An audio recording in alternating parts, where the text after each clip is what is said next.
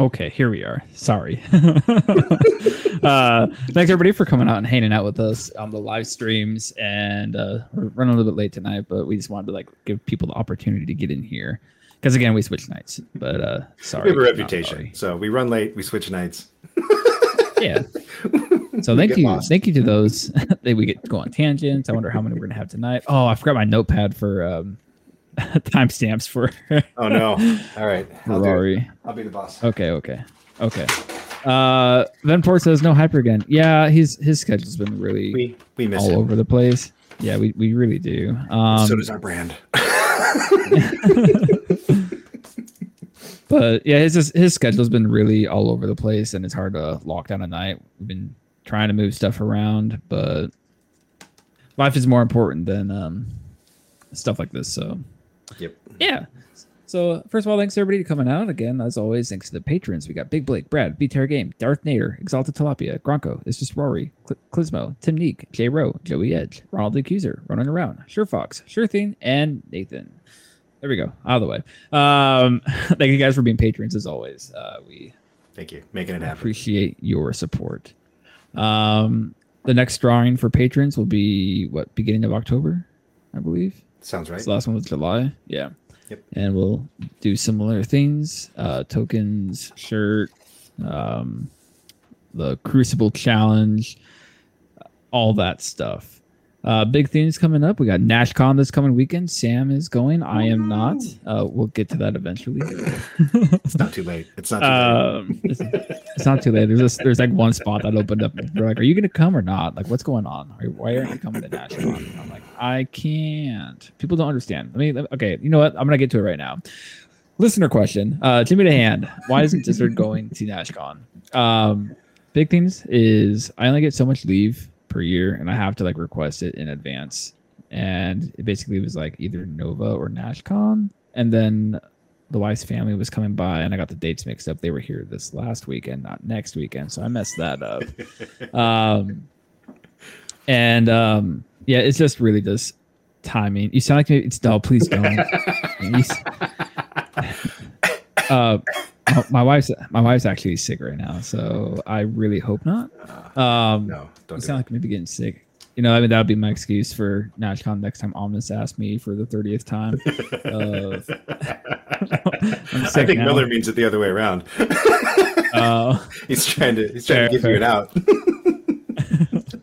fair enough. I'll accept that. But yeah, uh, it's just it's just not in the schedule this year. We're gonna be trying to make it out next year for NashCon though. Uh, trying to hit quite a few of the events between Adepticon, NashCon. I'll probably do Nova again. Um, I'm looking forward to Nova though. I'm gonna try and see what I can pull off with Malekith at Nova. But anyways, uh, so that, that answers that question. I'll do it later. Uh, other things that came out, we got some cool card. A cool card for Torch just came out today. That thing was pretty Oh, that looks dope. I sick. think. hmm Yeah, it's basically like all webbed up with incinerate for energy attack dealers, which there's quite a bit of them in Shield. Um, I like it. Least I, I it's like cool. Iron Man, the actual like the Human Torch guy, and Hawkeye, and Uh, Widow has some energy attacks. oh yeah, yeah, yeah. They're like basic ones, then. Yeah. Right? Yeah. Oh man, Yeah, yeah, two threat character throwing six die hit something. That's scary. yeah, yeah. That, that's that's the thing is like you get six dice on a two threat. Hello. Uh, and you're Um, incinerated to boot. Like it's not like all webbed up where you're like you're slowed, right? Like oh, I'm slowed. I'm Yeah. not getting away. This is like literally you're worse at defense. Yeah, and they're rolling more dice, rolling more dice, and you're worse at defense. It's it's pretty spicy. And then like Torch has like some pretty crazy attacks if he has more dice to be able to pull off his triggers. Like, well, He's an interesting character. So I, I, Yeah. I kept reading his card and I kept thinking there was going to be a heal somewhere on there, like a self heal. You know, like gain, Yeah. like oh, like gain one health. And then like the more I thought about it, I was thinking maybe like actually maybe that's not that bad because he's going to eat into his own health. So you're going to, you know, potentially limit the power that your opponent's gaining when they actually like try to like lay into him, and then Yeah. Also you're gonna. I mean, it's counter counteractive to that effect, but you could also like getting double clapbacks into him, right? So he's like, oh, he's got one health left. Whoop, he went down. let's, he's down. let's shoot some stuff. Got your back. I got your back. then I got your back again. Um, some other things to consider, I guess, with this card is initiative might actually be more appealing if you take Mhm. somebody who's like a high energy attack. Uh, I don't think you really want to run yeah. Malekith with shield, but like that is kind of interesting. Having a turn where you're just getting incinerate there with nine dice pierce, like yeah, you get to drop the stagger. You, you get that opportunity to drop a stagger at some point too. I don't know. Yeah. Ooh, maybe yeah. Thanos. Thanos Maybe. has that big old eight die. That big old eight die energy attack. Yeah. You can do. Crank that thing up Oh, to who- up to ten. Who else? Vision's energy beam. Uh, that'd be kind of fun. Oh. But I don't know if he really cares for initiative. There's plenty of characters out there. I think I think like a card could actually see initiative like see some use. It's interesting. Yeah. Oh, even uh, Anyways. Darkstar. Darkstar could be a fun one with that. Oh, Darkstar would be pretty interesting there. If they could pass her power, that'd be better. But Yeah. eh. yeah, well, it is what it is. All right. Uh, don't forget to use the tournament shoutout channel to advertise your local scene and see if you can get some people to travel to you. Uh, challenge of the week last week we had wide with no three threat leader. Um, did you pick one? Because I picked one. I voted. I voted on one of them. Okay. I don't I didn't see a tag from you. Anyways, I voted for a goose because I'm I love Sinister right now. He used Sinister and I like his game plan. He's running Shield with Sinister, so you have the grunt from Shield running cloning banks. And he said like at 20 threat, you could eventually pop in eight people with two of your characters being four threat, which is kind of crazy. um, yeah. so I thought that was pretty cool. Uh, I like I like the Goose's roster. I apparently didn't vote. Uh, Vance was the the vote the vote because I appreciated his use of So- Power Gem Star Lord. yes, I I voted for that one at first, and then I saw Goose's, and I was like, okay, I gotta go with this because it's got Sinister in it. And um, but like I voted for I like Vance's a lot too, actually, because I was like, man, this guy's clever right here. Power star, smooth. power, That's smooth. po- yeah, real smart, real clever there. You got me there. Touche, All right. sir. Touche.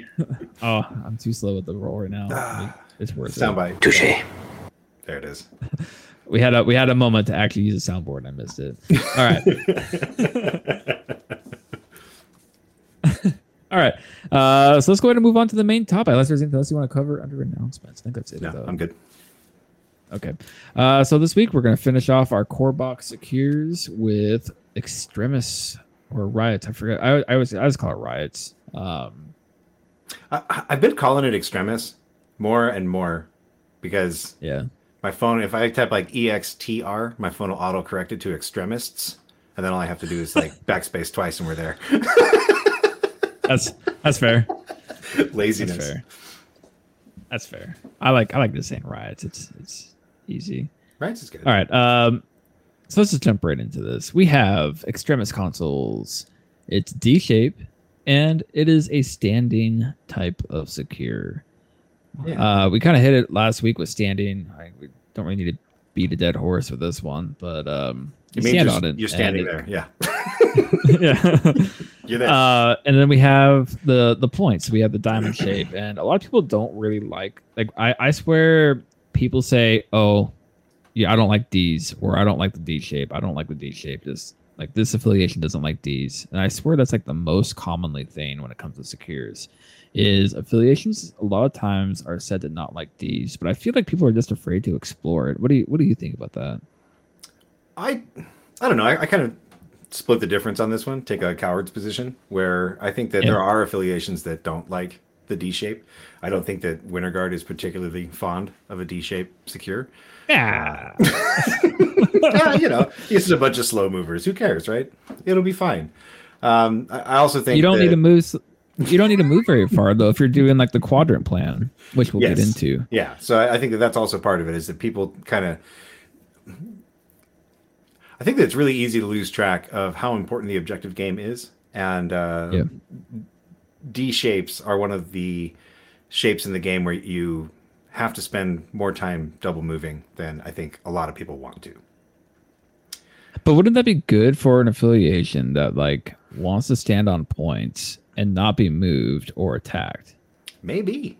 I mean, I So play. wouldn't, wouldn't that actually be good for Winter Guard? It could be. I mean, this, this is kind of like going back to the uh, discussion on, Here- on here we Infinity go. Formula, right? So like Infinity Formula, where we're like, uh, you know, is is this good or bad for a for a narrow team? Yeah. Like I think we talked we touched on that in the Infinity Formula episode, but we've you know we've touched on that quite a few times over the course of the show so far. Yeah. Where it's like you know there's so many different approaches to this game where you can look at it one way and it looks bad, and then you look at it uh, from Yeah. a different angle and you're like, actually, what if I just did this instead? So I, as a Well- player, I tend to bounce around between my my Yeah. approaches to the game. Like sometimes I just want to want to gutter brawl, and other times I want to play uh, a lot more of a finesse game, and uh, that keeps Well- the game fresh for me. I would say that I think the majority of the community has really, and I've heard multiple people say this, like the game has really come to like, let's just fight. Um, D's and help with that. Do they? Do, They- do these help with this fight? I I think that they help avoid the just fight because you have a lot more space. I mean, we'll, we'll get to some Well, of that's that's what I'm getting to. Yeah. that's what I'm getting. That's like my my point here is you have all the issues of people just like wanting to fight, and a D doesn't do that. I think that's why people like kind of stray away from the Ds. However, I know you, you used to play Black Order all the time, Mhm. um, and wasn't Cosmic Portals a like a stand like a a standard crisis for them? Uh, after the points, the the November changes, right, where the gems change Yeah. and, the, and the the threat value for uh, time became uh, unusable and not unusable. Time became a very specific Different. use. Yeah, it was Yeah. no longer like just like this thing that I had stapled to my Thanos, and space kind of stepped into that role, and it was cheaper. Not as good, but it was cheaper. And so the Black Order core kind of went from from 15 or 17 to 16 and uh Yeah, I- I still like, and I, I like extremis consoles too. I've played extremis consoles a point down. I've played it with uh, Corvus and Thanos and the fourth threat, and I've done it with uh, just Corvus leadership. I think that extremis consoles is great for people who actually want to fight because it it Because really they can heal. things out. and and yeah, if you're So- tough, you can heal. so here's I think we're I, we're kind of getting I'm I'm kind of getting ahead of ourselves here, but but um, I think Riots almost like encourages a fighting team. Like you're saying, it spreads it out, but like what it's doing for the person who wants to have the fight is it's letting you make those one v ones or those like two v twos or the two v one even. Because sometimes the person's just gonna pick the wrong side of the table to go, or they're not gonna like they're gonna be too focused on like I gotta stay here and I gotta do this and I gotta do this, and then it's going to allow you as like the attrition piece or the the beat down um, to go through and be able to like manage those matchups more effectively than your opponent is. So I, I'd argue that I think people should be looking to D shapes more than they have in the past because they're saying they don't like them because there's no like center fight, but I there is you have two points that are on the center line. So definitely, you got two points that are on the center line, and uh, if if anybody approaches those, then you're going to have fights there. I think one of the things that makes D the extremists or riots feel this way specifically is that when those fights resolve, you have a lot fewer pieces on the board, right? So either one person's like if if one person dogpiles one point, or you know takes yeah, we are getting ahead of ourselves. But if you win those fights and uh, you know you eliminate a model or two, now it does put someone in the position of actually needing to move around the map a lot more and stop fighting to try and score points. Yeah. which I, th- I think is uh, it. I don't know. D shapes are really interesting. It, it I really like D shapes. So uh, I'm running two D shapes in my main roster right now, and uh, if I could fit a third one in that I like, I might. Right now I have E, kind of C, and D. so Kind of see. kind of C. So yeah, I, I was running scoundrels, but I dropped. I, I think I am gonna go the drop scoundrels for riots. Um, scoundrels is a scary into kingpin. It really is. I thought I could handle it, but I couldn't. All right. So we have D shape, standing type, and it's a points. It shares a shape with Cosmic Invasion, Yeah. hammers, and spider portals. I think this also brings up something with like the the shape itself is with Hydra coming out and Skull Mm. 2.0 or whatever you want to call him. Um, a large base will be able to get points for standing on deployment on the D shapes, like if it's a hammer or a cosmic or portals or riots even. Um, just just throwing it out there. I'm sure a lot of people are already aware of this, but like some people don't quite think about that, and it's just like, oh wow, that's that's pretty cool. Yeah. That's why I like Malekith under Red Skull. I'm really excited to play it.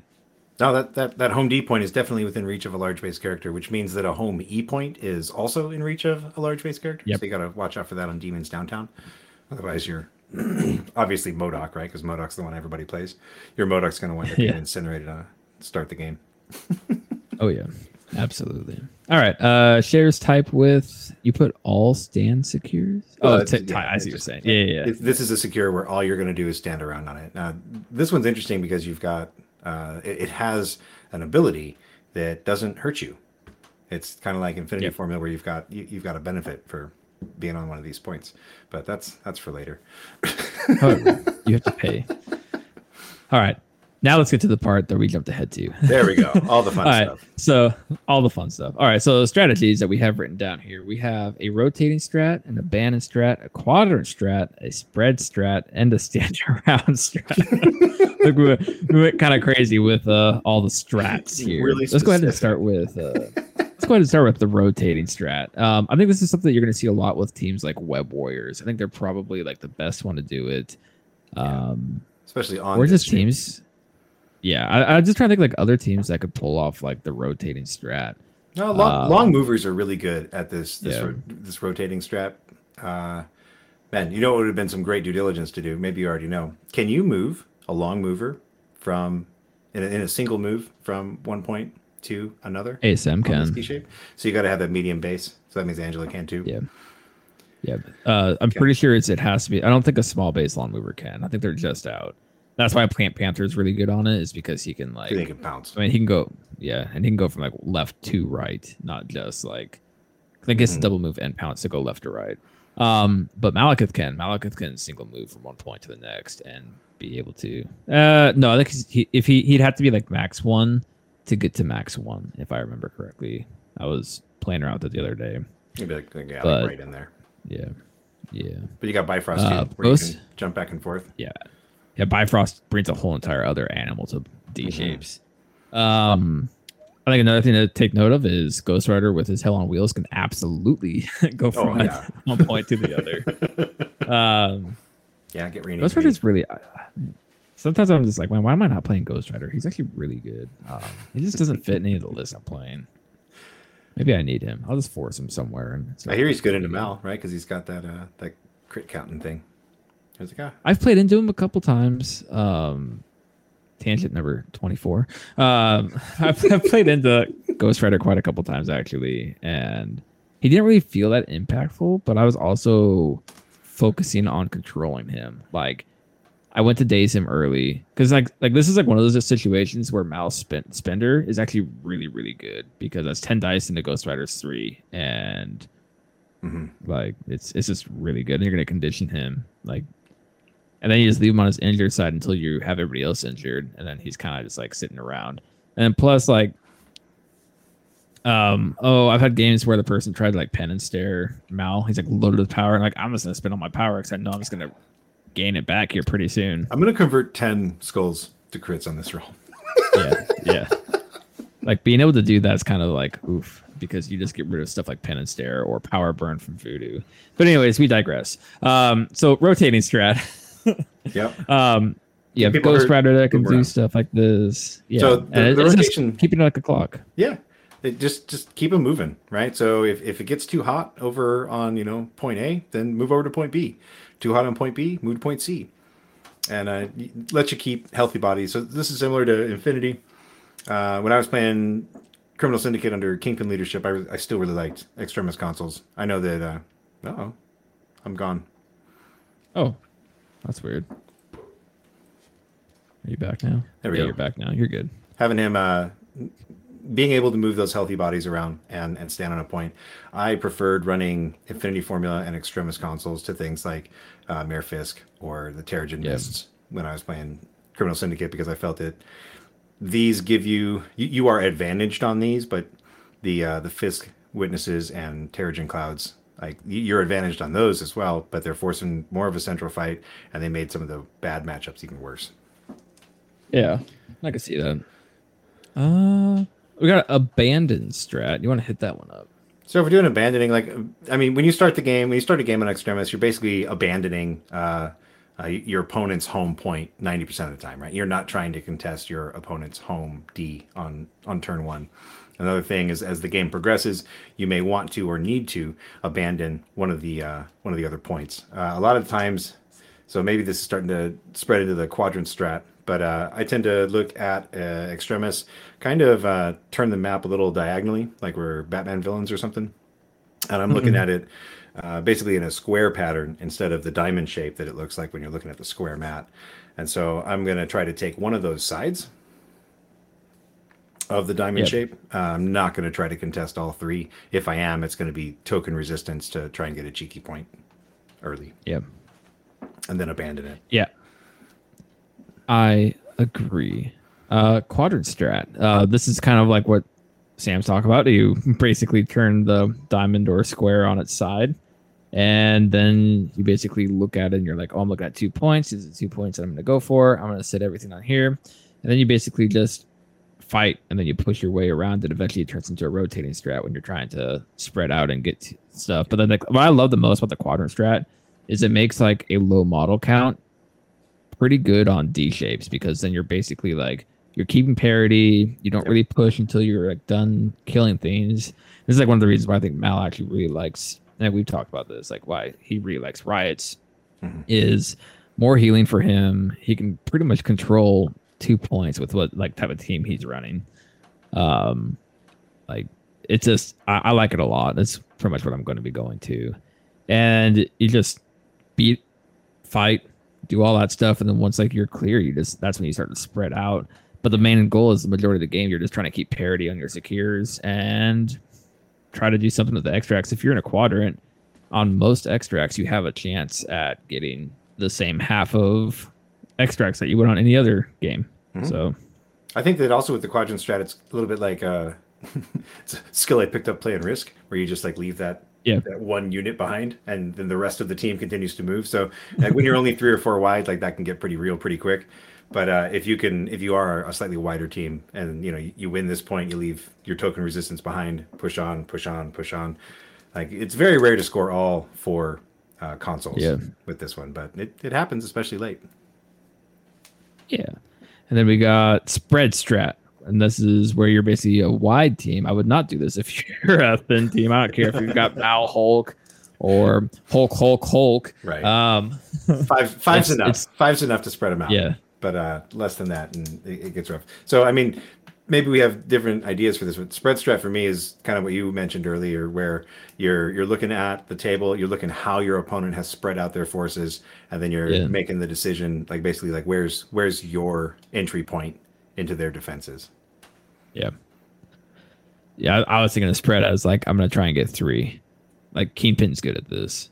King how I look at it. At uh, yeah, so I guess one of my spread strats is um, if I can if I can nail down my home point and I can score one of the flanks, I'll if yeah. I can take away. I'm not so much worried about scoring the third point, but I do want to limit my opponent from scoring. So if I can throw somebody up there and then we get a a one v one contested point, then nobody scores that.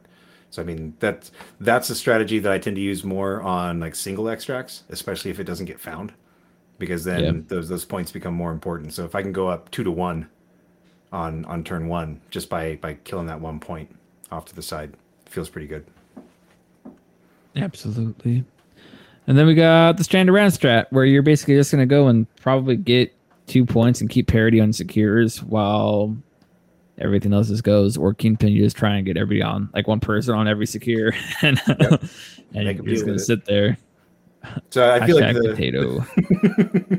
that that spread strat is kind of uh, uh, the spread strat and the stand around strat are kind of uh, oppositional strategies, right? So with the, the stand around yeah. strat, you're just trying to get somebody everywhere and uh, make them score some points, and then the the spread strat, you're you're trying to pick those battles and uh, find where they just have their crossbones, and you've got Star Lord. Yeah.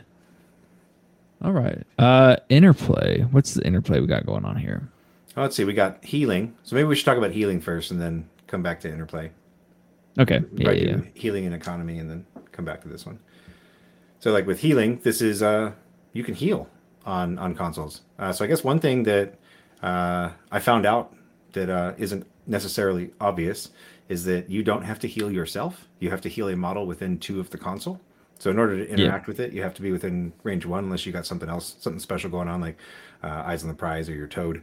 Uh, toad? But yeah. you don't have to heal yourself. You have to heal another model within two. So if you can get uh, a model that you know needs some extra healing, then uh, you can, or you got somebody with extra power, you can bounce around. And you can. Another thing is that you can interact with multiple consoles. You just can't interact with the same one twice. So yep. I played uh, plenty of games with Lizard's one of my favorites for this, where he takes a bunch of hits, gets a bunch of power, and then he hits this extremis console, double moves, hits this extremis console, and then healing factors. And now he's got like one damage or no damage. And if you play him in Asgard, then he's got no damage. It's great. That sounds very annoying to deal with. Maybe this is why you keep telling me to take riots. you're, you're, setting me up for when Nova happens. Well, the, the healing is especially beneficial if you've got defensive tech to back it up.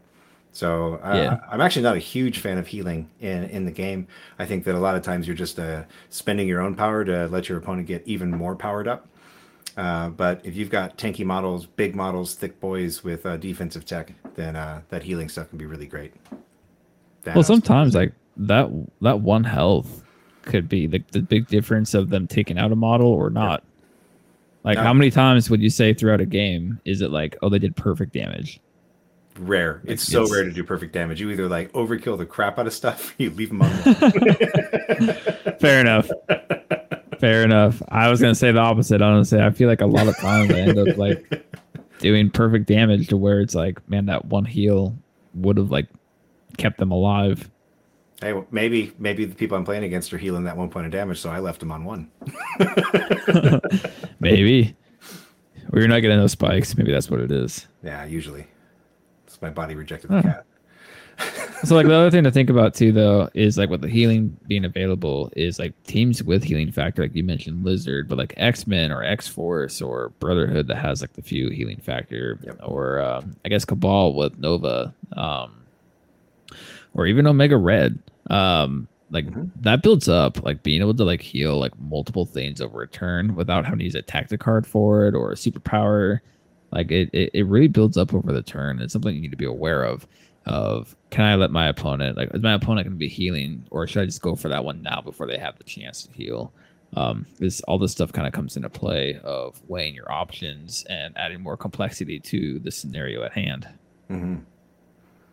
And you know, so there's there's an economy shift to extremis because there's going to be lots of moments in this game where you're going to want to spend that one power. yeah that keeping keeping that power open, kind of banking that into your power budget can can be really big. See, I like the I it's it's kind of funny though when you think about like riots is because it's not a pay to flip, but it kind of right. is a pay to play. Like, yeah, if you think about it, because like you're gonna be if you have a damage on you, you're probably gonna heal it while you're next to it. So might as well be a pay to flip. Like, thankfully it's not because then you'd be paying two power a turn. Um, but like if you're next to an extremist, yeah, it's like if you're if you're standing there next to an extremis, you might and you have like the power, you might as well just spend one to heal. Um, longevity is the name of the game right now, in my opinion. I don't know how you feel about that. I mean, health is certainly a more limited resource than it has been at yeah. any point since MedPack was released. Fair. Yeah, that's what I mean. So interplay, right? If we if we just kind of segue right into interplay, I think that consoles is one of the interplay points is if you have the more models you have on consoles, the more chances you have to heal. Right? Every character is going to make one power, and if, if you've got somebody that got left on one and you've got three models standing around them, like suddenly instead of being left on one, they're at all but one. Right? So like they're at four or five health. Well, I mean, the counterpoint to that would be though is if you're healing all your models with that, that means you're all focused around one point. And I think Shadowlands Daredevil quite likes that. Oh, he probably does. I don't know if Shadowlands Daredevil has quite the range he needs to, to really take advantage of an extremis consoles, or at least that's what I am thinking not, right now. not him, but his his team does. You got Bucky.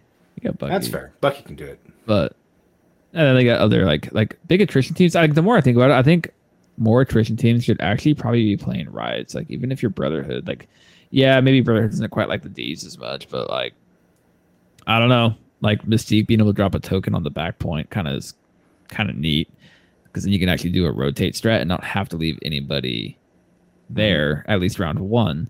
because it's very rare that your opponent's going to have somebody who can just double move and get on the point unless they have like a medium base long mover or Yeah. Malekith. Yep. um, so it's it's something that's kind of rare. I think I think I, I think the more I think about it, the more I'm like, hmm, maybe attrition teams actually really like this more than scenario teams do, and fighting teams should actually be playing like not just extremis but D's more often than they do, because you always see uh fighting teams playing the E shapes. They're just jamming the E shapes, jamming the C shapes. Um, maybe the D's just like the unexplored thing that people are just afraid of, like, oh, I have short move characters, or I have range two attacks. I have all these things that go against what a D shape doesn't want. It's like, but in all reality, a D shape is still a center line secure. It's just more spread out in between the points.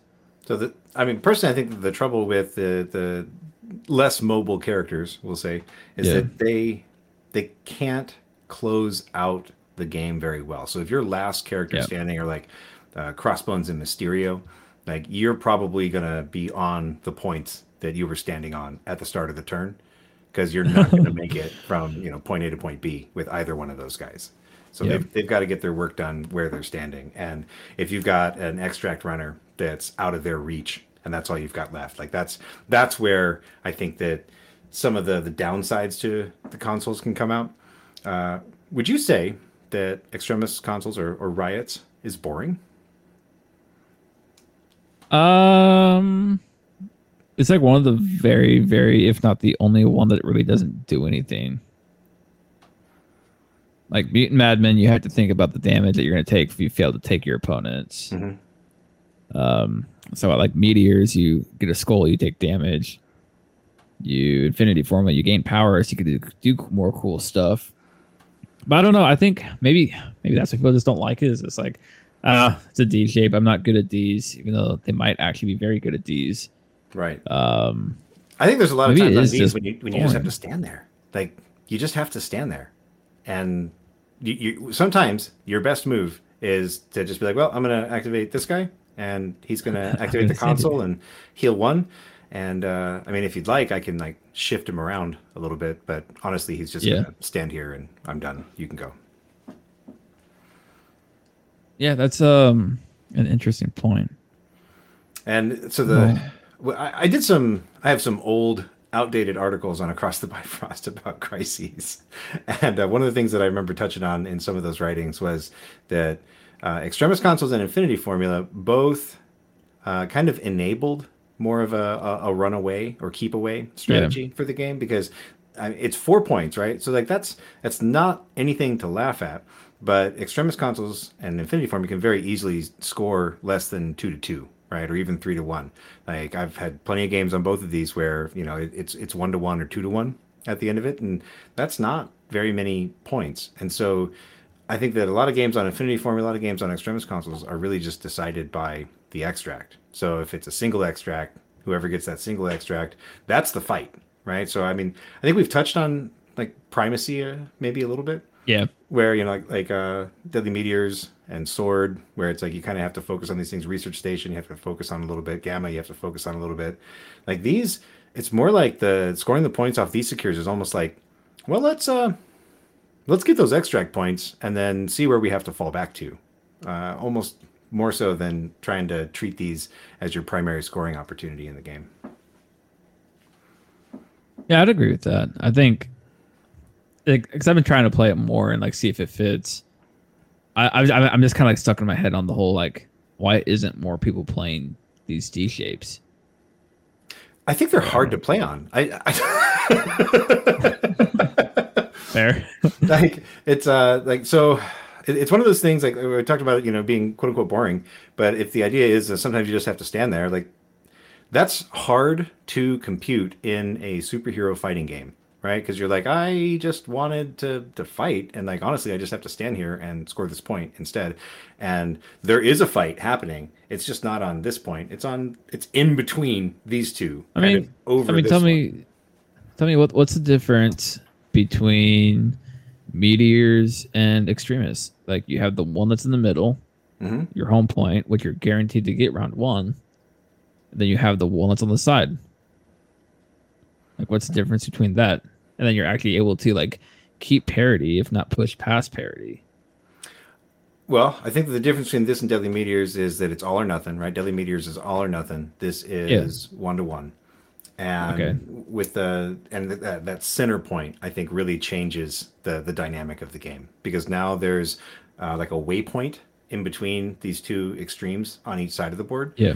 where instead of pushing the fight right to the top and bottom of the map, or you know close to you, far away from you, however you want to describe it, home, away, right? So you don't know where the fight's going to happen on a D shape, right? It could happen. It's going to happen wherever your opponent thinks you're weakest, or wherever you think your opponent is weakest, or wherever the uh, the extract is is camping. And with deadly meteors, I think there's a lot more movement, right? So like on extremis, sometimes your best answer is just camp right here on this point and maybe heal for one or heal somebody else for one. But on like meteors or you know some of its analogs like sword, I think you want to move. You just want to instead of like camping here and doing this. If you're standing there, in theory, you you probably have control of that point. So you're going to move and then try to control another one.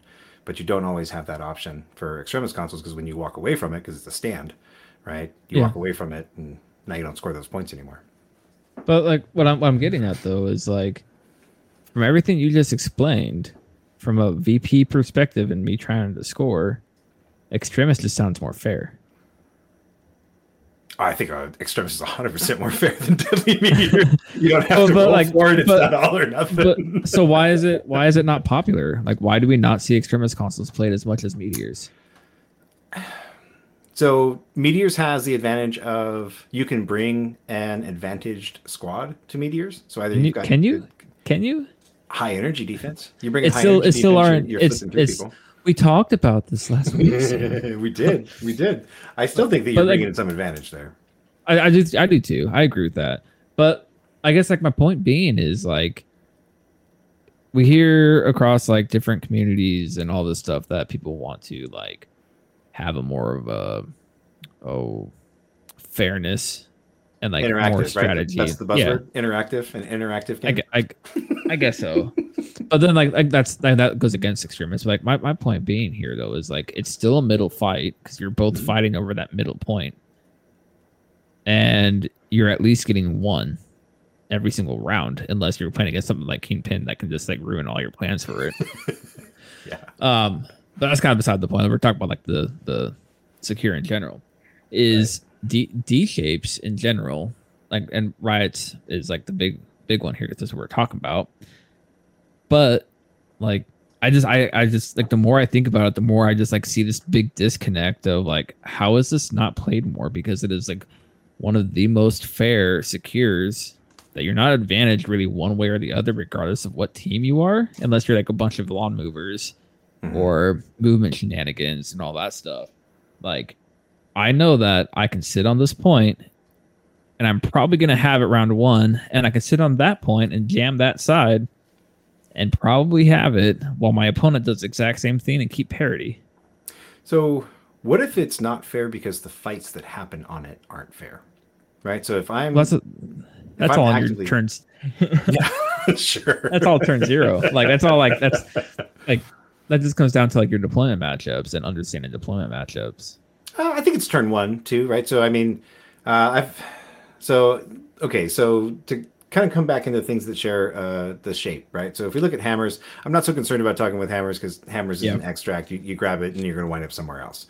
But cosmic invasion and spider portals both have a lot more positioning questions that you have to ask and answer uh, than Yeah. Extremis does, right? Because Cosmic Invasion is going to push you away, which means that you can, if you're trying to play defensive and you're not worried about engaging in the fight, then you want to kind of be uh, away on the other side of that point from the action, so that if you do trigger it, you're going to get pushed further away from the fight. You don't really care because you were just going to stand on that point anyway. And then on spider portals, you're rolling those energy defense. If you get a skull, you're getting teleported. And so you, you've got to kind of keep those additional factors in mind. But I think that on a D shape, because it's not so much a primary uh, focus for the scoring of the game, I think that you can spend turn one kind of repositioning to where you think your opponent needs to be. And if your opponent doesn't pivot with you, if your opponent pivots with you, then like, okay, then we just kind of took turn one off. we, we redeploy Yeah. for turn one. but if your opponent doesn't pivot with you, then you've got an opportunity then to, to basically be overloaded on one side. Uh, uh, last night I got a game Spider Portals and Scroll, and the Scroll got found on one side of the board, and that was a huge pivot for me because you know everybody just had to run to the other side of the board, and I had uh, like a, a Heimdall versus a, a bear on the other side. Bear's mean. that is all. Yeah, the the Bears. Bears been super interesting.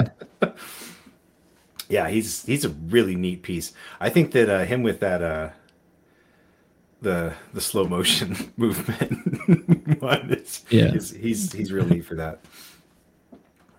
Uh, I guess back on topic.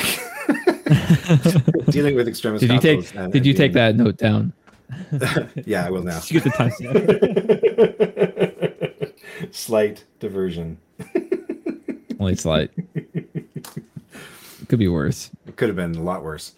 Uh, I guess I agree with you that it is kind of like uh, on on on the turn zero matchups to a large extent because you've got, you know, how do we deploy? What do we look like? Are we going? I think that a pairing of extremis consoles and an RNG extract is uh, the single Yeah. extract is uh, a pretty dynamic game, uh, but it, it really you've got to be able to pivot. And because of the the breadth of this right being spread out between these points these compass points right it, can be you can wind up giving up a turn or two if it gets found in an in, inopportune place. But Yeah. i guess that's no different than anything else. I feel like extremis also probably just fell out of favors because of Kingpin Syndicate. kingpin web warriors black order like all three of them. Like right they, they both had like really really really strong game on this scenario and i think we forget to come back to things in this game sometimes Yeah. it followed a favorite. You're like, oh, that's really good on it. And then you're like, wait, nobody plays that anymore. And so maybe you're opening yourself up for for something by bringing it. But I mean, web warriors are really good on Yeah. it because you just like pop over, long move, pull somebody off the point, move back onto the point you were on. But kingpin, But just do the same thing back to them. There's there's so many characters now nowadays that's like you could really build a, a list that's like pretty decent at every single scenario, not have a single bad point. To be completely honest. yeah, I think so largely. And I, I mean, going back to kind of the concept for this entire series, I, I think that these core crises can help you kind of understand that Yeah. and, and what you need to bring and how you can be good at it. I guess uh, one last thing on this like crisis would be like, do you think that uh, with this crisis, is it? It's not so much about that heal ability, right? So if you're going to include this in your squad, it's not necessarily because you're like, oh, I really want to tag that heal, right? Like that's huge for me. It's more about the shape. It's more about uh, creating a, a game that's less about a central brawl you're forcing one-on-one fights, and one-on-one fights aren't just about damage output, right? So sometimes, sometimes those those gutter fights on demons or gamma, like it's you're just you're just brawling in the middle. You're rolling dice. Whoever's got the better dice, whether it's through mods or just like natural Numbers. skill. rolling better like however you want to describe it right Yeah. like sometimes those games can just be decided by dice i think that with these d shapes and even the b shape to some extent like you're the game is not just about who's rolling that who, who's got the hot hand or the better the better mods it can also be about stagger and like effective staggers where you're you're pulling somebody out of position. And if you can time those activation order right? So if you can time those kinds of things to be like hey this person uh, you know activated into me. The the dice weren't good enough and now i can just pull them off the point score it heal a health and kind of go from there. So i guess do you think that this is more about the the shape? Like if you're bringing extremis is it more about the shape or is the the heal kind of a factor in your mind where you're like oh, I think i'm it's- because it's a heal because we've been talking about like riots quite a bit recently, actually, like off the line. Um, I think in the conversations we've had, it's more so come down to the shape and what you can accomplish with the shape, and then the threat value that it's bringing. Because it's a very middle of the road threat value that everybody's like pretty decent. This goes back to me thinking like it's like one of the most fair crises. So if you're an unfair team, you're but yeah if you're a Malekith player, you should probably be playing riots. I guess is what I'm getting down to. Um, because if you're an unfair team, and you can play the most fair crisis, then you're obviously unfair and have an advantage in one way or another. It's the same concept as Kingpin, right? Mhm. Like you have an unfair advantage, so play the most fair crises, and then all of a sudden they're not fair anymore. Yeah, I can get behind that. Anyways, but anyways, uh, I think it comes down to the shape and the threat value. I think those two things are what you're bringing it for. You're bringing it for at 17 because most people when they build their roster, they're like, okay, what's my 17? Like nowadays, more than ever, is what is my 17? This is the most commonly played threat value. It's the most common number across the whole entire game. What is my 17? Yeah, Because I'm probably playing 17 at least once across this event or wherever it is you're playing. Um, after So it's- AMG it's burnt always good for the second time. I was like, bring 14, 15, Yeah. 16, like just like rip this up. And they were like, what if, what if there's no 15 threat extract? yeah. Done here. Did you just break something? no, I just threw my pen down. Oh, I thought I heard glass shatter. I was like, like did you just drop your glass? It hit a it hit Oh, a man. metal desk, metal leg of the Gotcha. but yeah, like, uh, that's like it's the fact because you like you know that you're really like you're 17. It's probably like one of your best lists across your entire roster. A lot of cases. It really should be. Um, Like, Yeah. I mean, do we want to? Should we like hard tangent on this? I feel like. Yeah. This is yeah. Go ahead. Go Right, ahead. like- like we Take can- it. Sink it. Sink it in. Oh no, it's Sink for both of us. I mean, we could we could take this. We could wait to have this huge tangent until the end of this entire series, or maybe we like touch on it like now as well. Like, so this is the end Let's of the, now. the secure, the, Yeah. the core the core crisis core set secures right. So this is the last one. They're all 17 threat. So 17 threat is the most prevalent threat in the game. So you, you got to have a good 17. Do you think that you should start at 17? Do you think that you should try and like hit like a waypoint on the way and then have that like one more piece that you bring in? Or like what do you think you look at, right? So 17, these are all 17s. More often than not, especially with the secures, I feel like with priority we pick secures nowadays. We're in a, a pick and secures kind of era in the game. So I won prio, I'm picking my secures plan on your extracts. You've given up that agency. Your opponent has control over the threat. So if you're running three 17s, right? Obviously, you got to have a tight 17. But do you think that that's your starting point and then you're taking stuff away? Or do you think you should have like, we start at 14 and then I add Zemo or I add some other model to this mix and move from there? Or do you just completely ignore that and you just hope you've got a good 17 and then back to the drawing board for every other threat value? Well, I think that what I do is more so. Well, that's cool. That's a cool character. Let's let's see how they work with this. That's that's a neat character. I'm gonna throw that in this list too. Yeah. Okay, that looks cool. Okay, that one looks cool too. All right, let's start at the bottom. 14. What can I do? Oof. Okay, we're not gonna together. take any 14s in my crisis. Out. Okay, 15. Okay, this is doable. I can do this. 16. Okay, it's getting better. I like this. I can deal with this. 17. All right, that's a sweet spot right there. 18. Oh, I like that. That's that's that's some that's some pretty good stuff. And then 19 is like, oh, this we're getting all the fun toys now. And then 20, it's just like, uh, I guess this will work, but I try not to play 20 just because of the fact that that means my opponents are gonna have all the fun toys too. Uh-huh. So it's like I feel like I most enjoy like 16 to 18. It's okay. So, but like, I don't really like. I guess I don't really build around like 17 or a specific point value anymore. I was I was enjoying the experiment when we were doing like the 14, 15, 16 Mhm. Because like the whole thought process of like if I could play this good of a list at 14, then that means I'm going to be even better at 17 where my opponent is baseline. Which Right. I still think is a very good concept to go with, even though like you're probably not playing 14 with every list. But it's like if you base your roster off of like what can you play at 14 to be like really good with, you can only go up from there. I still like that mindset. Me too. I think that you know different rosters have you know different different ideas, right? So it's not like Yeah. you're going to approach every affiliation the exact same way.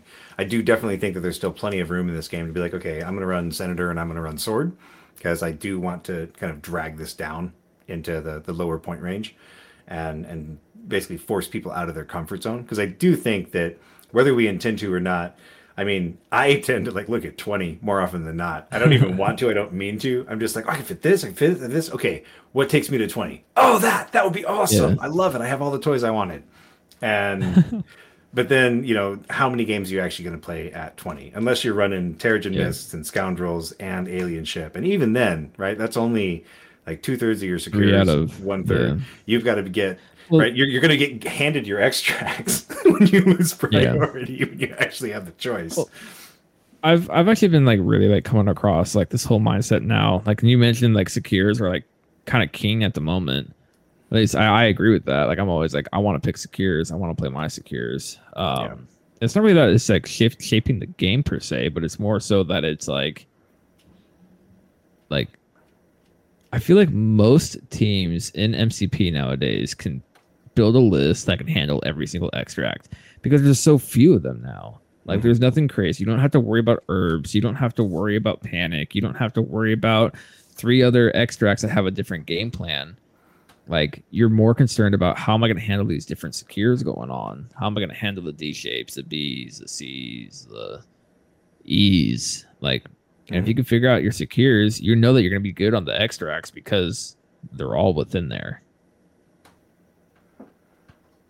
Yeah. So I think that's kind of like some, a place that the game's at right now. There's no like crazy building that you need to do for extracts at the moment, in my opinion, because you're going to have the tools for extracts already baked into your list for secures.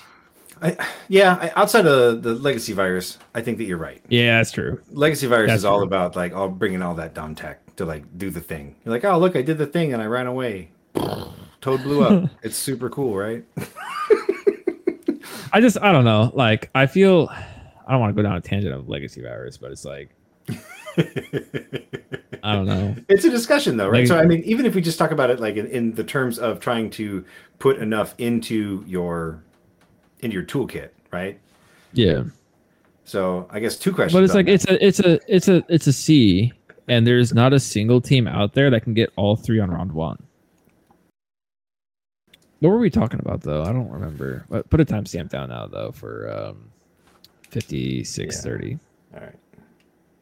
I'll actually I'll actually edit the, the podcast because nobody wants to hear this little two two minutes of me humming.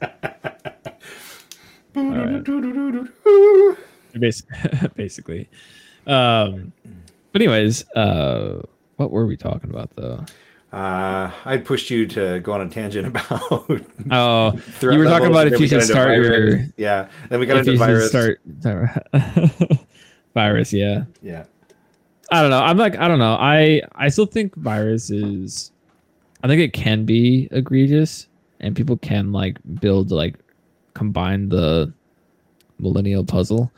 Um, a symbol Voltron. But it, yeah, yeah, a symbol Voltron. But it's like I don't know.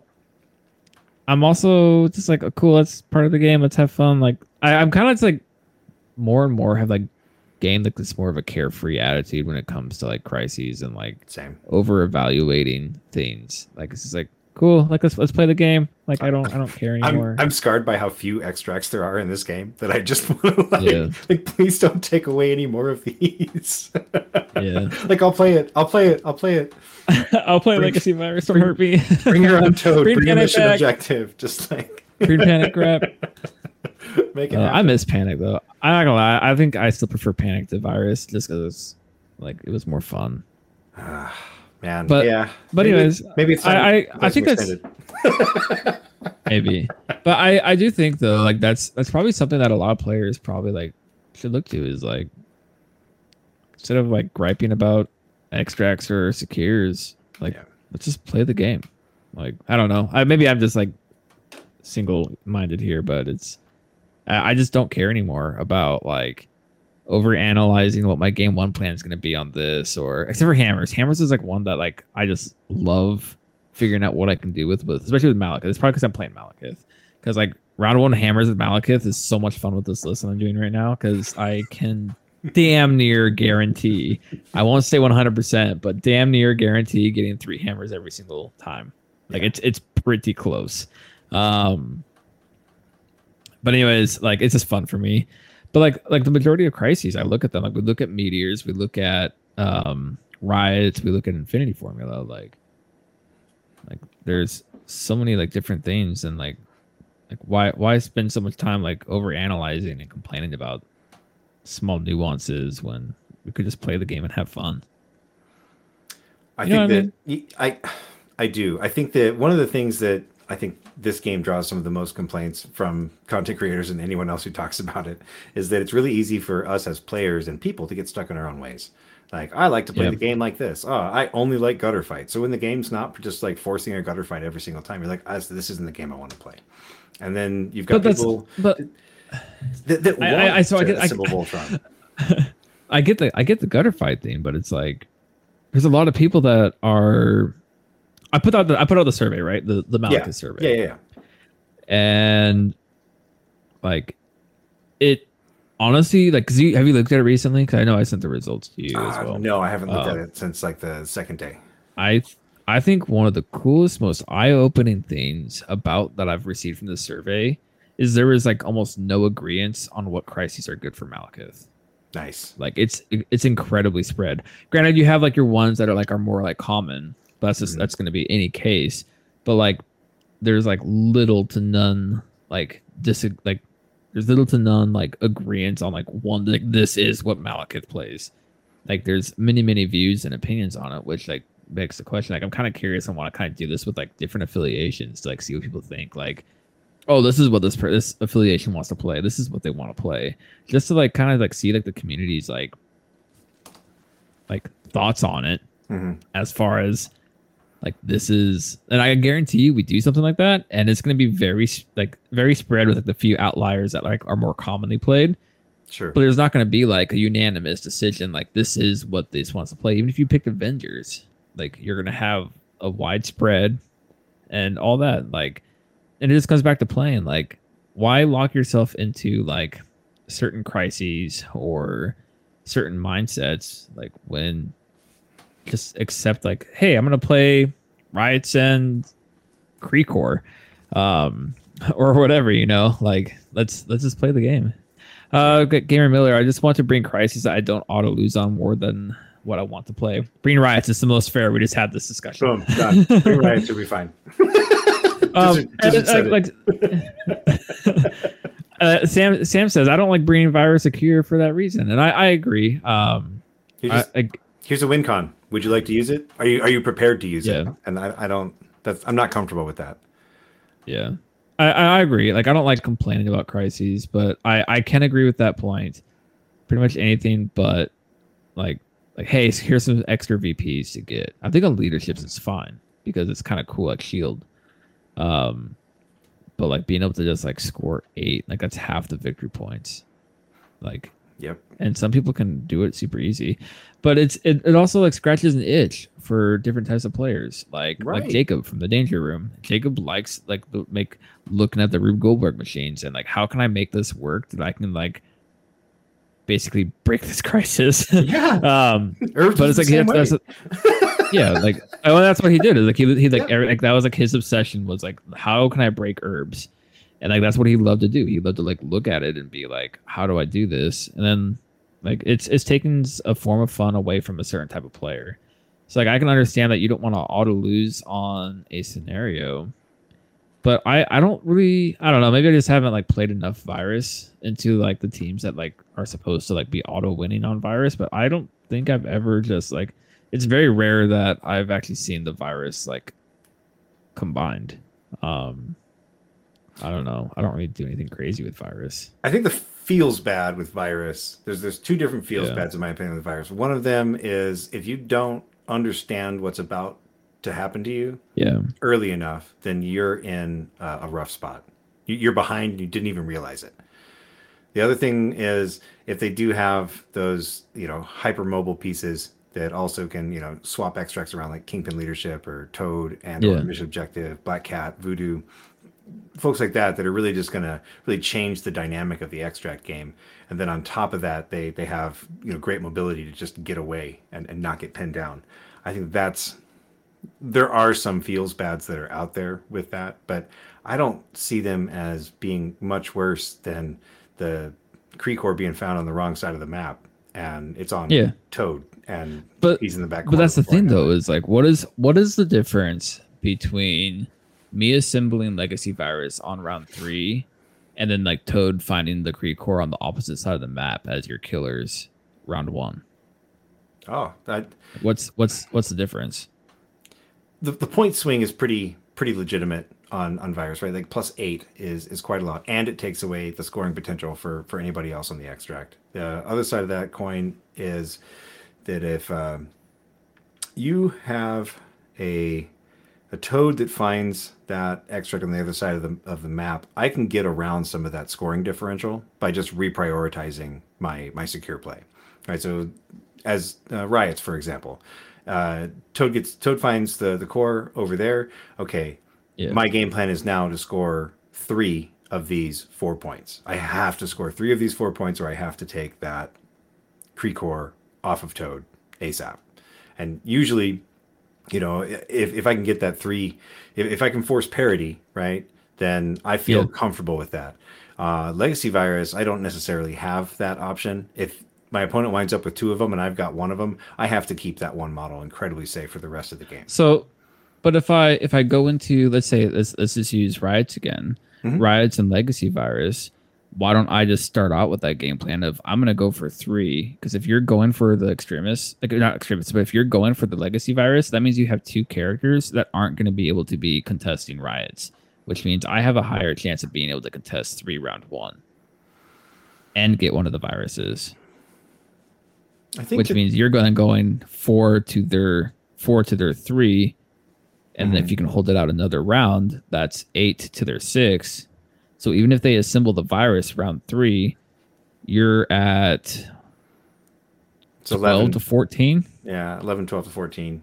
So now and now we're just fighting over those those extremis consoles. last few riots, Yeah. which arguably you probably have more pieces than them because you've been healing, holding on to the extremis while they've been fighting, trying to get that last virus off of you. I think there's a little bit of agency with that too, because I mean, like, why why would you assemble that cure that turn if you could just wait one more turn and Yeah. and you know stay out of danger and then just put the game away? I do think that you know Yeah. for those of you who who enjoy this virus cure strategy, uh, I do think you want to wait until you can win the game way more With it, often yeah. than not. Like you, you want to be at eight points and score. but but here's here's out. the issue here's the issue with that though is if me as the person going against virus and i go like again riots let's say riots and virus. If i'm able to have one person hold on to my virus and like run around with it and hide um and score three of the riots because they're trying to chase down the virus because that's their game plan. Their game plan is to score. Mhm. um like i'm gonna win before they're able to combine the virus If you can actually get game- those, if you can get those three points, then I think you know you're, you're largely fine. The dangerous part Yeah. is when we get into round four and you haven't been able to maintain that level of parity, and they've gotten two two cures and two consoles every round, and now the only thing they have to do is basically gun for your your cure carrying model. yeah i'll agree with that just run into the corner but but i agree like Just- it, it just makes a boring away. game like like uh, like let's say like i have a toad and i'm gonna take Yeah. my toad up there. I'm gonna grab the the cure that you can't get. And then i just run him to the corner of my side of the table. And now like you're chasing him the entire game. And i have a person that it, it makes this it makes a boring game state. I I'll, i will agree to that. Like virus virus is an interesting one. I won't i won't like saying that like a crisis is like super egregious or bad for the game because somebody's out there and they're enjoying it. Um I, you know what? If you're But worried I- about if you're worried about virus and cure, uh, bring mission objective. It's a tactic Yeah. slot, and it, it's it's going to make them chew through two models at the very least. It can also set you up for uh an opportunistic virus score yourself. yourself. Exactly. Yeah. Or if you see virus secure in their extracts and you have priority, don't give them extracts. Yeah. So now we're playing. Even if like yeah. Let's play. Let's play my. Let's play my extracts. Right. So even though we're in a secure environment, like we're.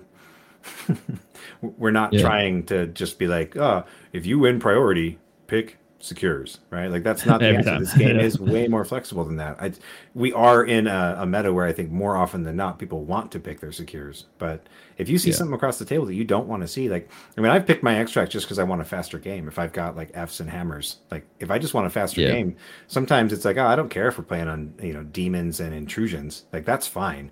What I don't want to wind up playing on is you know extremis and the alien core. Like I don't I don't want to deal with that. I don't want that that two one butt clinch every single time somebody rolls the dice for it. Yeah. I just I think I think legacy virus itself is just an interesting conversation. We could probably do a whole entire episode about it, but it's like I don't know. I'll probably stop. I'll stop. I'll stop. we have we have some more stuff we need to get to. That was fun. yeah. All right. So that's gonna wrap it up for the secures for the core box. Um I think out of the core box secures, riots is probably the most fair because it's like I don't know. It's it's harder for one person to try and like like it's hard for even a kingpin list to get all four round one. Oh yeah. Um, they have to do some they have to do like some work and have a plan like absolutely built in. Like sure they could bring Angela or something like that or um Power like space then. Malekith. yeah, like there's there's ways to do it. Yeah. But then what are you sacrificing for? So I I think if you're looking for fair, Riots is probably the most fair secure in the entire game. It's 17. It's four points. They're very spread apart and all that stuff. That's my thoughts.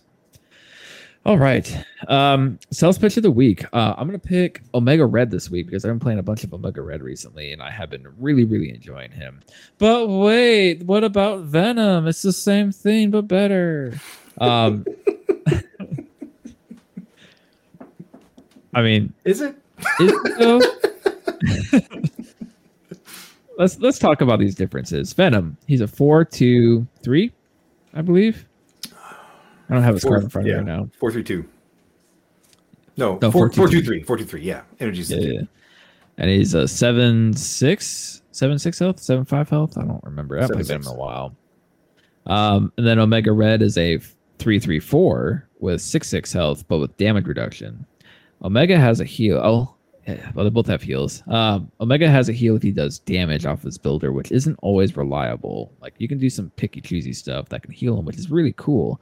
Because if you pair it with something like riots, that means he has a potential to heal three a turn without paying anything but one power to interact with the riots. That's kind of cool.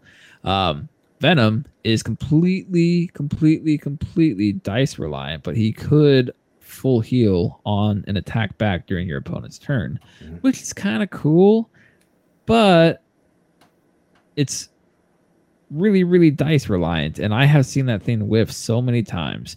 Whereas Omega Red, it doesn't really feel bad because if you can just pull off one damage, you're healing the max that you're going to be healing anyways. Yeah. Versus like Venom, if you're doing the clapback and you're like, I need to roll five damage right now so I can heal five so I live. Omega Red's just like, yeah, I'm gonna heal one, and it's essentially two two life for me because of damage reduction. Like, that's pretty cool. Um, his spinner is actually pretty cool because if you can hit a wild, it's basically the reverse. It's basically pierce. Mhm. Um, so that's that's kind of cool. Venom doesn't have anything like that. Uh, but the coolest parts about Omega, I don't really play Omega for the damage because he's not really a damage dealer. He's a really good scenario piece. He's a medium base. He's a slow move. Eh, that's that's kind of sad. But what it is though is he can double move and get onto a C. He can single move, pull somebody off of a C. If you have a ways to get in power, he's got the same pull as Venom, which is really really good. Um, yeah, I love using him under Malekith. For those of you playing Malekith out there, just try throwing a Mega Red in your list. Um, he's super good under Malekith because Malekith gets that daze. Now Omega Red has two power. I can pull somebody off of the point. I can move myself onto the point. Um, and then there we go. We're we're sitting pretty. And then you also have the way to pull somebody into you, give the opponent poison, which means they're generating less on their power phase, which means they probably have zero power for the next turn because they spent the power to flip or pick up an extract or something. Like poison is underrated, I think. And Omega Red being able to apply poison. Not only that, but like auto two damage for two power is pretty clutch. Um, especially if you can get enough poisons out there Mhm. it's it can build up really quickly. Like I just did six damage across three people for two power. That's pretty cool. Um, I had a game against Sooner actually last week, at some point where I did. Damn, I was like, okay, Omega, you need to do some damage to Daredevil. Roll. All right, two damage. Okay. All right, Omega, I need a spike. Roll. Two damage. Okay. Well, that was good damage. oh, I could just pay two power. Boom, Daredevil gone. Like this is what I'm talking about the whole perfect damage thing earlier. Yeah, yeah. There um, but it's like Omega Red's like really like he's also just a super sick model. I really enjoyed painting him up the other day. But um, yeah, I think Omega Red's being slept on still. I think the argument of why just play why play Omega when you can play Venom, it's the same threat. He does very similar things, but I really don't think they do. I think Venom is like more of a attrition piece, whereas Omega's like a tanky scenario piece. Like, sure, you can play Venom in the same role, but more often than not, Venom's in the scrum trying to like protect people and do damage to people. He's not really out there pulling people off of points for VPs. He's pulling people so that way you have an easier chance to kill them or reposition them. At least that's what I've seen in the past. Um, I just think Omega Red's like the scenario piece where Venom's the attrition piece. Would you agree with that? I do. I think that the, the poison is really easily overlooked, especially if you're not attacking so much as you're doing other things with him, or or you're you're only attacking, you know, very focused fire on a single model, and then you're trying to pull Yeah. somebody else off. So you, you're trying to take out multiple models. Uh, that that poison bubble is is really really a cool ability to have, and I think Yeah. that adds a lot to his scenario game. And uh, Dark Rain, he's Cabal affiliated, so if you're running Yeah. him under Mal, you've got he's got Dark Rain too, which is a leg up on Venom. Also, Smash on him is actually kind of cool because it can make him have a seven dice builder or a nine dice spender. Nice. Like, that's actually kind of cool. I did that one game. I was like, Mal hasn't used Smash yet. Oh, Omega Red can use Smash right now. Oh, Omega Red size three. Like, let me get a seven dice builder with Omega Red. He is now for sure healing that one. Heck yeah. Um, another cool thing is this spender can be energy or physical, which is really kind of cool. Mhm. I, I I just I've been really enjoying Omega Red, and I think I I wish I saw him more on the table because he's a really cool model, really cool character. He adds a lot to scenario gameplay. So if you're looking for somebody to add to fourth threat to add a lot to your scenario gameplay, just just give him a try. Throw him in there. He may surprise you on his output because I've been like, eh, do I I, I like I like Ultron a lot here, and then I was like, you know what, I'm gonna try Omega, and then I tried him out, and I was like, what have I been missing? Like he is just pure output underneath Malekith, and I imagine the same with like Red Skull. Um, you said you used to try him in Criminal Syndicate, and Mhm. you did pretty good there too. Like he's I- not easy to take out. No, and the, the the poison is what I really appreciated for him in, in the, Yeah. under the Kingpin leadership. Because my my general approach with Kingpin leadership is to I don't attack very much. I want you to have as Yeah. little power as possible, and then I just want to take you off the points. And had having people, right? So they have to bring two bodies to tie a point with Omega Red, three to take that point back for themselves, assuming he's still healthy. And that's three people who are getting poisoned. And like Yeah. sometimes you can just walk away from that, and those people will never have power for the rest of the game, depending on who mm. they are. Okay, bye. I think it's just like people see that like the slow move and they just like shy away from it. Like don't like I don't know. I, I just like this discounting of like slow move characters like like Ursa. I've seen a lot of people it's like I know it's about Omega Red, but I can't I can't help it. But like Ursa, like people are like, oh, he's got a slow move, not that great. Ursa puts in work. I've been playing against Big Blick a couple times here and there. He's been putting a lot of work in the Winter Guard, and that bear does serious work. Heck Like, yeah. I I like Ursa a lot. But anyways, Omega Red, play him, give him a shot again, try him out. He's super fun. Um, I think he's not played enough. He he just doesn't have as many homes, and I wish he saw more play. He's a really cool character in the comics too. All right, hobby corner.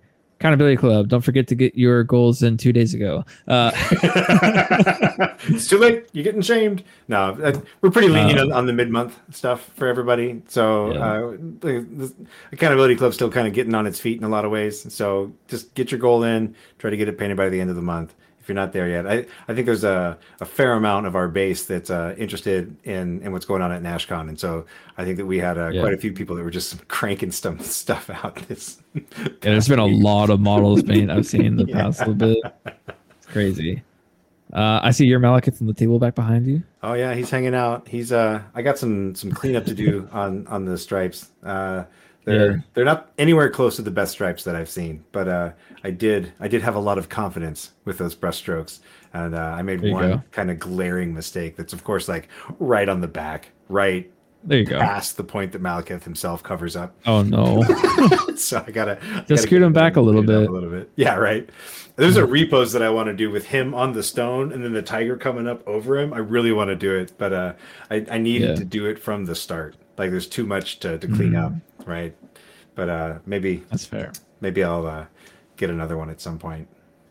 But uh, Okay. yeah, good stuff. We got challenge of the week. What's your challenge of the week? Challenge of the week.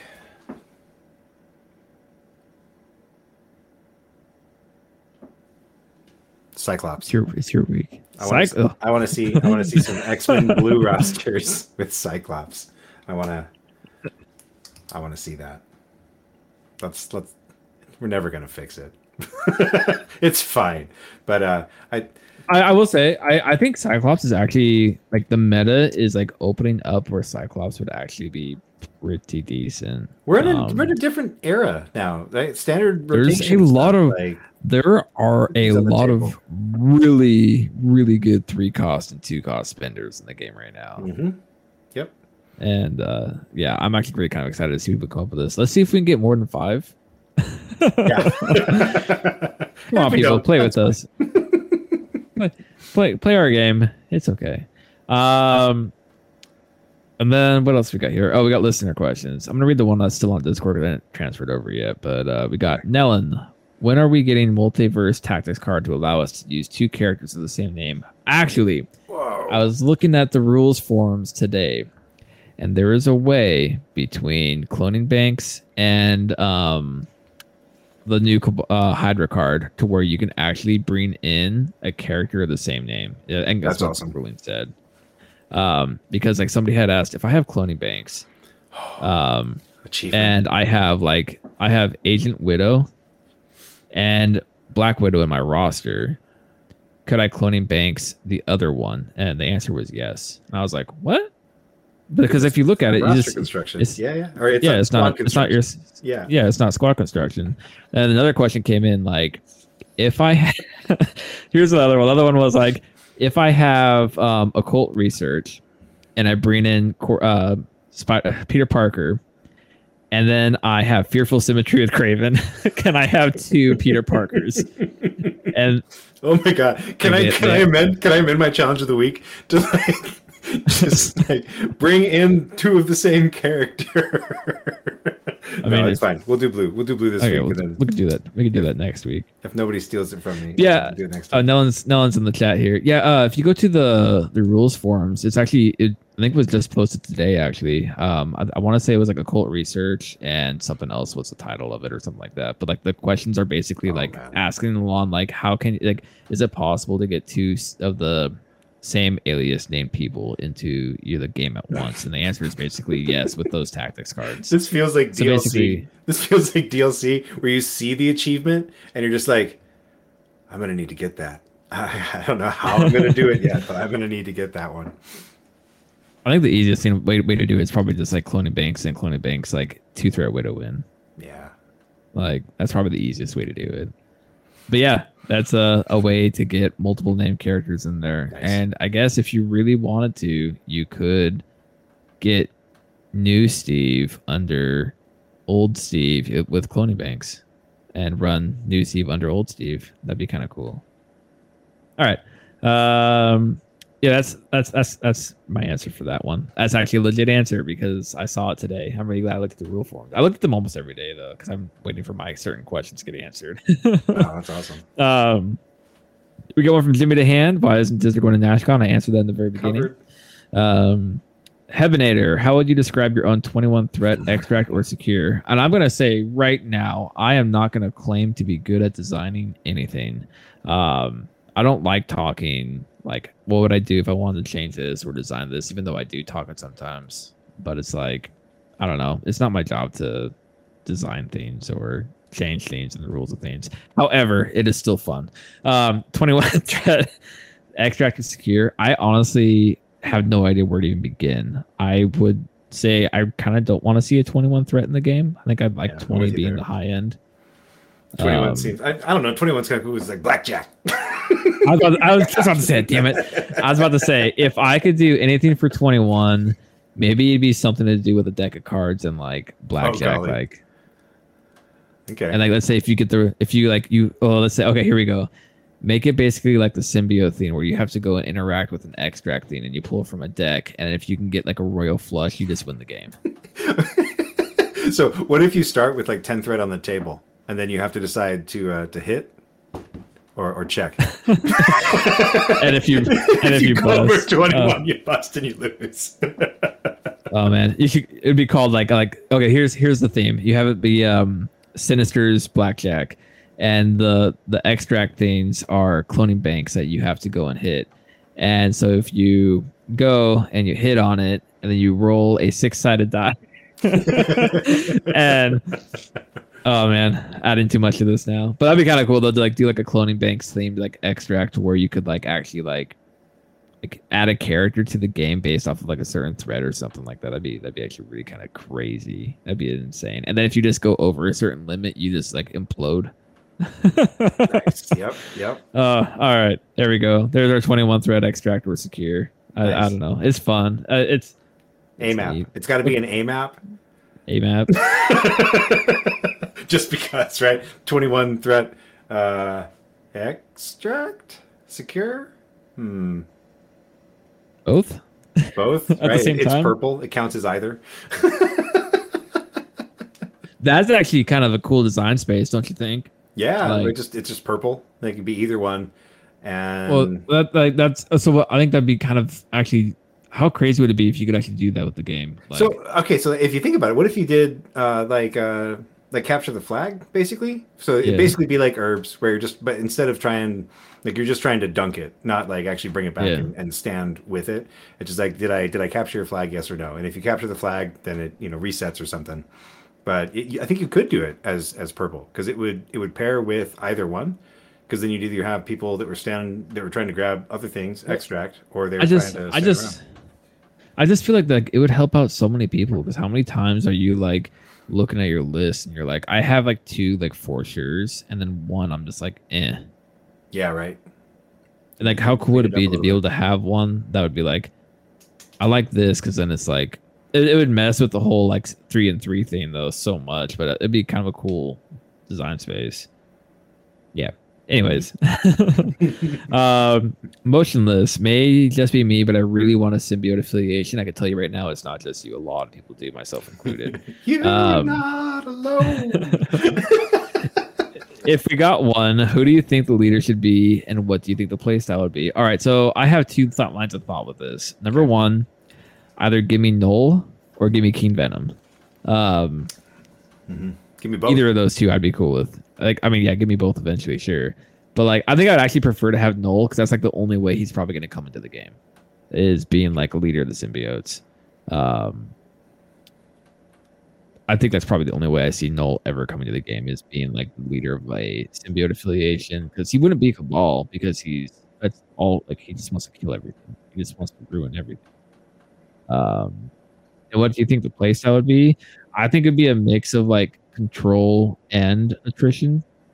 Like, let me put you where I want you, and then I'm just gonna eat you. Like that's that's what I see symbiotes doing. Like if you think about it, like that's what they do. Like Carnage corners your victims. Um, Man, what?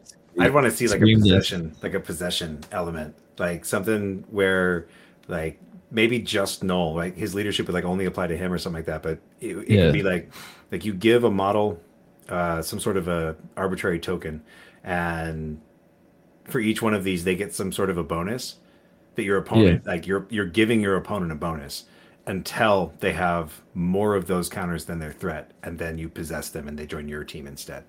So it'd be like, you know, turn three, turn four, turn five, massive dynamic shift. That'd be a really cool crisis, but I don't know. As a leadership, as a leadership, that would be as a. I mean, we'd probably make break broken stuff. Um, but I, I honestly think like Null or King Venom is probably who the leader should be, and I'd say Null over King Venom because King Venom's like cool, but they have quite a bit to do before they get to King Venom, in my opinion. Um, and the play style, I really could just see like a control attrition style. Because if you look at all the different symbiotes, like all of them do some form of control. Like they do like uh, stunning or uh, literally strapping them in place, uh, cornering them, uh, bullying them into a corner, and then just killing Yeah. them. Um, but I think the one that I think would be super cool is if like you had like some sort of like, well, I don't know, you have like the- God, the ones that make up hybrid. I can't think of the names all of a sudden. Uh, I'm Um, not a symbiote aficionado. I think Oh. they're cool, but I'm, I'm not. That, that's Fair. not my. That's not my Marvel. That's fair. Uh, but there's like there's like a couple of like there's like four symbiotes or something like that that make up hybrid. If you just had like four three threats, and then like once per game, you could just merge them all together to make hybrid, who turns out to be like a what like an eight threat model. Uh, but that's like the only way you get him is you have to have all three, and they have to spend like some sort of like crazy resource or tactic card to turn into hybrid. nice. That would be super dope.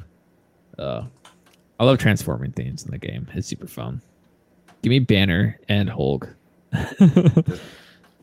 right. Don't don't make him mad.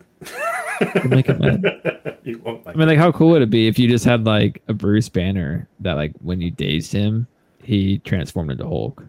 Oh, that would be super cool. I mean, you could do it like a two threat. I I don't know, like right, like we just make broken stuff for this game, but like a two threat level banner It turns that turns into an eight threat. turns into like a six threat Hulk, and he's like a four threat overall. Like, your, your opponent, your opponent would never daze him. Like, yeah, Um, but we were talking about this actually at the the game store last week. Is like how cool it'd be to have like a banner that turns into Hulk or something like that. It's just like your opponent would never daze him. Like there'd have to be some sort of incentive or way to that you could like hurt him to get him to daze. Like it'd be super hard to do balanced. But anyways, yeah, anything else you want to cover? I think we're pretty much talked out and covered up. this was fun. This was fun for the uh the core secures, and then uh, move into extracts next week. Absolutely. All right. As always, we have been the Rogue Agents, and you have been the listener. Perfectly balanced, as all things should be. Maximum effort. In this war, there's no surrender. He's out of line, but he's right. Who the hell is Bucky? You don't like a fair fight. I think you're wrong. Which part? All of it. Think you're the only superhero in the world? Touche.